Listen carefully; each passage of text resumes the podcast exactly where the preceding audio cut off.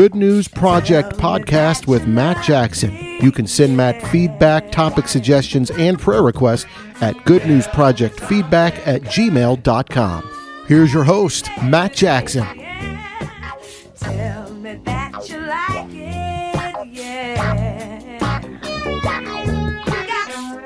Welcome to the Good News Project podcast. My name is Matt Jackson. This has been a weekend where I have seen the the ups and downs of fatherhood. The parts that I absolutely love and that I'm good at, and yet the parts that I struggle with, and I am still in uh, in prayer that I can uh, improve and have a better relationship with my uh, my sons it's amazing how the same type of event can evoke such different emotions and scenarios um, as what happened to me um, this weekend. Saturday night, um, I had just watched a movie with my sons. We watched the fourth Hotel Transylvania movie, and I put them to bed, and I was going downstairs to watch the University of Houston basketball game and um, I get a text message from my wife, and she's telling me that, you know, why don't I let Luke stay up? He wants to watch the game. Now, I thought he wanted to stay up just to stay up so he didn't have to go to bed. But in his defense, he's been going to a lot of University of Houston basketball games with me. He's really enjoyed the games. We've had a great time together. Um, so I'm going to give him the benefit of the doubt that he really is into the Cougs and he wants to, and you know, he wants to watch the game with me. And I will tell you that it was it was one of the best hour and 15 minutes of my life. We had such a good time watching the game. We were high fiving after every bucket. We were getting mad when the refs were making calls, and it was just awesome. It was the kind of relationship that you know that I, that any father would want to have f- with his son.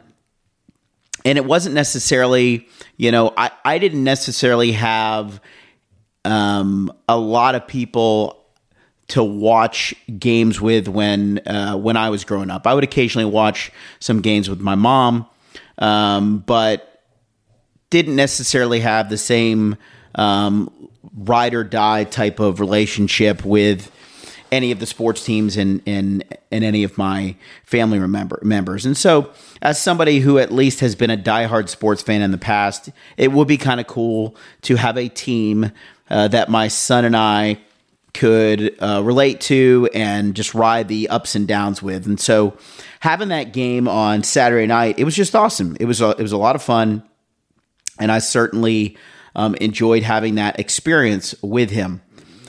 Fast forward to Sunday afternoon.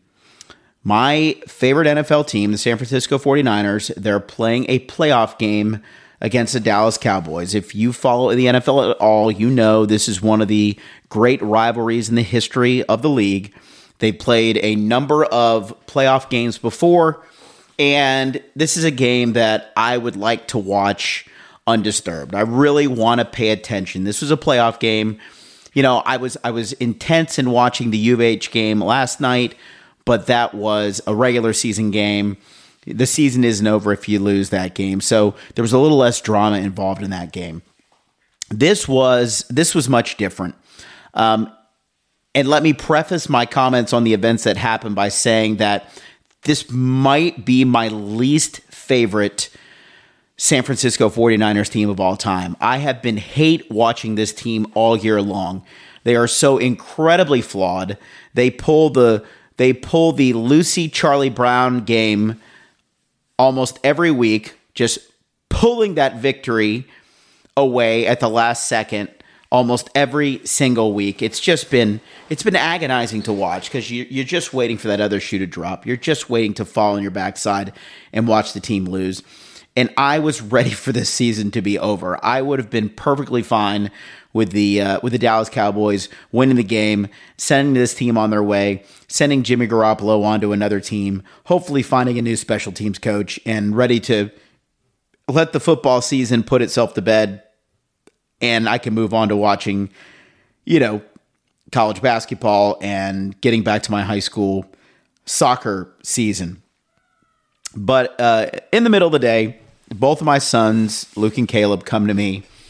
And this Cowboys 49ers game, the NFL has this program that they started last year that they're doing again this year to try to increase their audience among kids that they put one of the playoff games on Nickelodeon. And they have it's a really not serious approach to the game. They have special effects and they have slime all over the field. Uh, so um, Luke and Caleb said they wanted to watch the 49ers game with me um, they wanted to watch it on Nickelodeon with me and we did watch the game last year it was the Saints and the Bears I think and I really didn't care about that game that football game so I was perfectly fine just having a little activity to watch with them. Hopefully, maybe they get into the football a little bit, and maybe it's another thing that we can do together. But in this particular case, this was my team. You know, I wanted to watch the 49ers play. And so for the first half, um, all, you know, both me, my sons, and my wife, we watched the game in our upstairs media room on Nickelodeon. And my kids were they were okay. They were getting after each other a little bit. They were talking a little more than I probably would have liked them to since I was kind of watching the game. But it's not like I was missing any valuable commentary. This was not Jim Nantz and Tony Romo. This was Nate Burleson and a couple of kids from Nickelodeon that I don't know who they are. And then I think they had um, young Sheldon was doing some commentary explaining penalties. And then anytime a kicker would kick the ball, they had either SpongeBob or Patrick holograms in between the goalposts that would tell you whether or not the field goal kicker had made the kick uh, or not. Um, I showed incredible patience and I was as nice as I possibly could be. I never raised my voice. I never really told the kids to be quiet. I just watched the game. I did my best. I clapped my hands when the 49ers did well. Um, I didn't curse when when Dallas had good plays. Um, I was about as calm and collected as I could possibly be in a in a playoff game. And and maybe part of that is too that I had zero expectations for the 49er uh, team. You know, if this was two years ago where I expected them to win, or during the Kaepernick years where I expected them to win, um, I, I, probably would have been a little higher strung um, in this scenario. Halftime rolls around.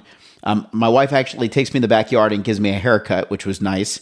Uh, give me take my mind off of something, and then we go back upstairs and start the uh, second half of the game. I'm watching the game. My kids are continuing to kind of aggravate each other, um, and they're starting to get on my nerves a little bit. But I'm I'm trying to be nice. I'm trying to just you know let things go. Don't overreact to the little things and just trying to watch the game. And the 49ers are winning, so it'd be it'd be probably be a lot different if they're losing this game and I, I just don't want to be around other people when my team is doing poorly, but I think they were up 23 to 7 uh, in the second half of the game. And I had gone radio silent. I wasn't tweeting anybody. Um, I wasn't texting anybody. I was just trying to watch the game. Finally, in the fourth quarter, I think it's like a 23 10 game at this point. Uh, you know, my, my, kids are just, they're doing stupid stuff. They're throwing ice packs at each other, they're poking each other in the eye.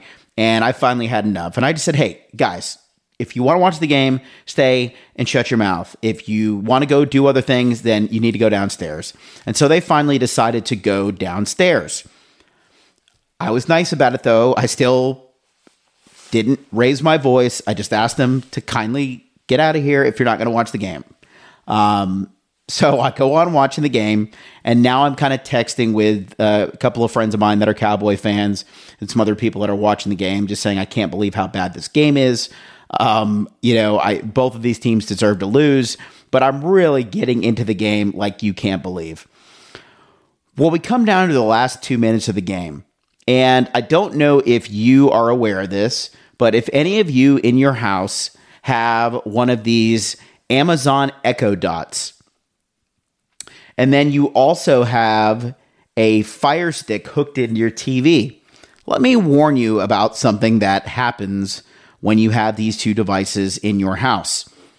My kids have discovered this little trick that you can tell Alexa to tell your brother or your mommy or your daddy that it's time for them to go to bed. And so my so you would say, Alexa, it's time for Luke to go to bed. And when this happens, um, a screen appears on the television screens with uh, stars in the sky, and you hear this little twinkle twinkle little star theme song, and you hear Alexa say, "It's time for Luke to go to bed," or "It's time for Daddy to go to bed." So they discovered this like three or four weeks ago. Well, apparently this afternoon, and it's probably around six fifteen p.m. There's about two minutes left to go in the game son number one, my oldest son Luke, apparently he's downstairs. He talks into the Echo Dot and says, Alexa, it's time for Caleb to go into bed. Well, apparently, when this happens, Alexa shuts down all the TVs in your house. Shuts down all the TVs in your house. And so all of the TVs in your house that have smart sticks are shut down, like you're trying to get your kids to go to bed. And so, where I'm watching the 49ers in a six point game with two minutes to go, I mean, the nitty gritty of this game, all of a sudden on my screen, I see a moon, I see stars, and I see Caleb, it's time for you to go to bed. And I knew immediately what happened. I knew immediately what happened. And I start screaming. I yelled as loud as I ever have in my life. I there there was so much anger in the sound of my voice. I'm I'm fortunate that my boys were downstairs and not in the room with me because I think they would have run away from home. And I kept screaming and I and I and I said and I I didn't curse, but I screamed so loud. I was so angry. And you know, I I stormed downstairs and I screamed at them and I sent them to their room and I want to know where my wife is. Why are they doing this? Why is this happening? And it just so happened that my wife was taking a shower at the time and she had no idea that it happened. And this was something that we had talked about with our kids before that they need to quit playing with this Amazon uh, dot. And I was so mad and I was so mad for like 10 15 minutes. You know, finally managed to get a TV back on right with about 30 seconds left to go in the game.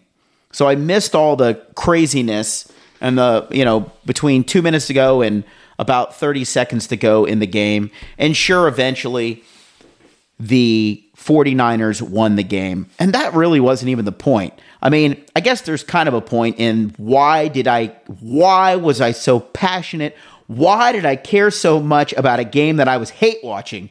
I wish I had the answer for this. I am not into this 49ers team at all this year.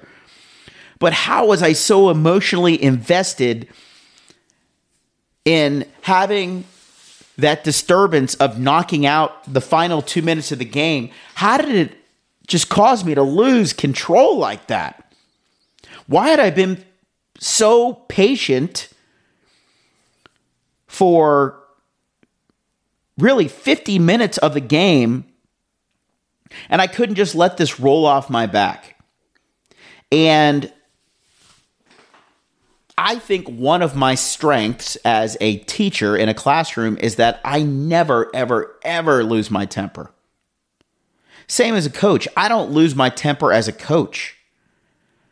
You know, it's just it's just not worth it. It's not it's there's not anything going on that's so crucial that I should should ever lose my mind. And yet I couldn't have that same reaction in my own house with my own kids.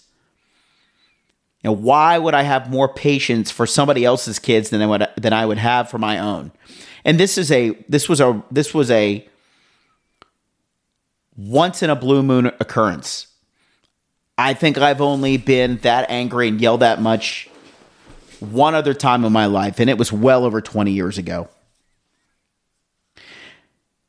there's a scripture in the book of Timothy. Timothy chapter 3, it talks about the qualifications for an overseer. It says, Now the overseer is to be above reproach, faithful to his wife, temperate, self controlled, respectable, hospitable, able to teach, not given to drunkenness, not violent but gentle, not quarrelsome, not a lover of money.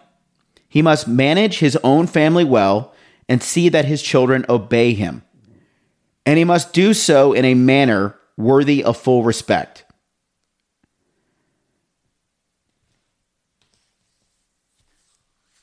And I think for the most part, you know, I've I've followed that passage, and that and that really has a lot to do with what it takes to be a good father. You have to encourage obedience, but do so in a way that your kids are going to want to spend time with you and still have a positive relationship with you. They have to know the difference between right or wrong. They have to want to do the right things because you correct them enough.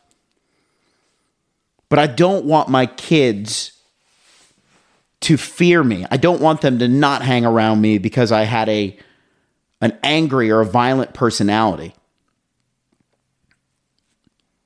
And I and I've I've been trying to calm down in the hour and a half since this occurred and I wish I wish I had a better reason for this because I love my sons more than anything on the planet. And I and I've tried to perform an autopsy on my own reactions and I've come up empty. But it, it just goes to show you how our patience can be tested by even the smallest things.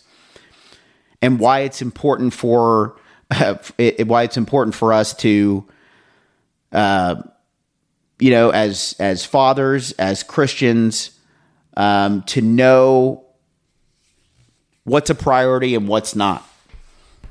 And the fact of the matter is i should have placed the priority of having a positive relationship with my sons over the you know, over missing out on the conclusion of a game that I was hate watching in the first place. Because I can see why sons might develop poor relationships with fathers who react the way that I reacted. And I went back after the fact and I apologized to my kids, and I felt really bad about it. But it made me realize how anyone could lose their temper under the right scenario and certainly for things much more important than a stupid football game.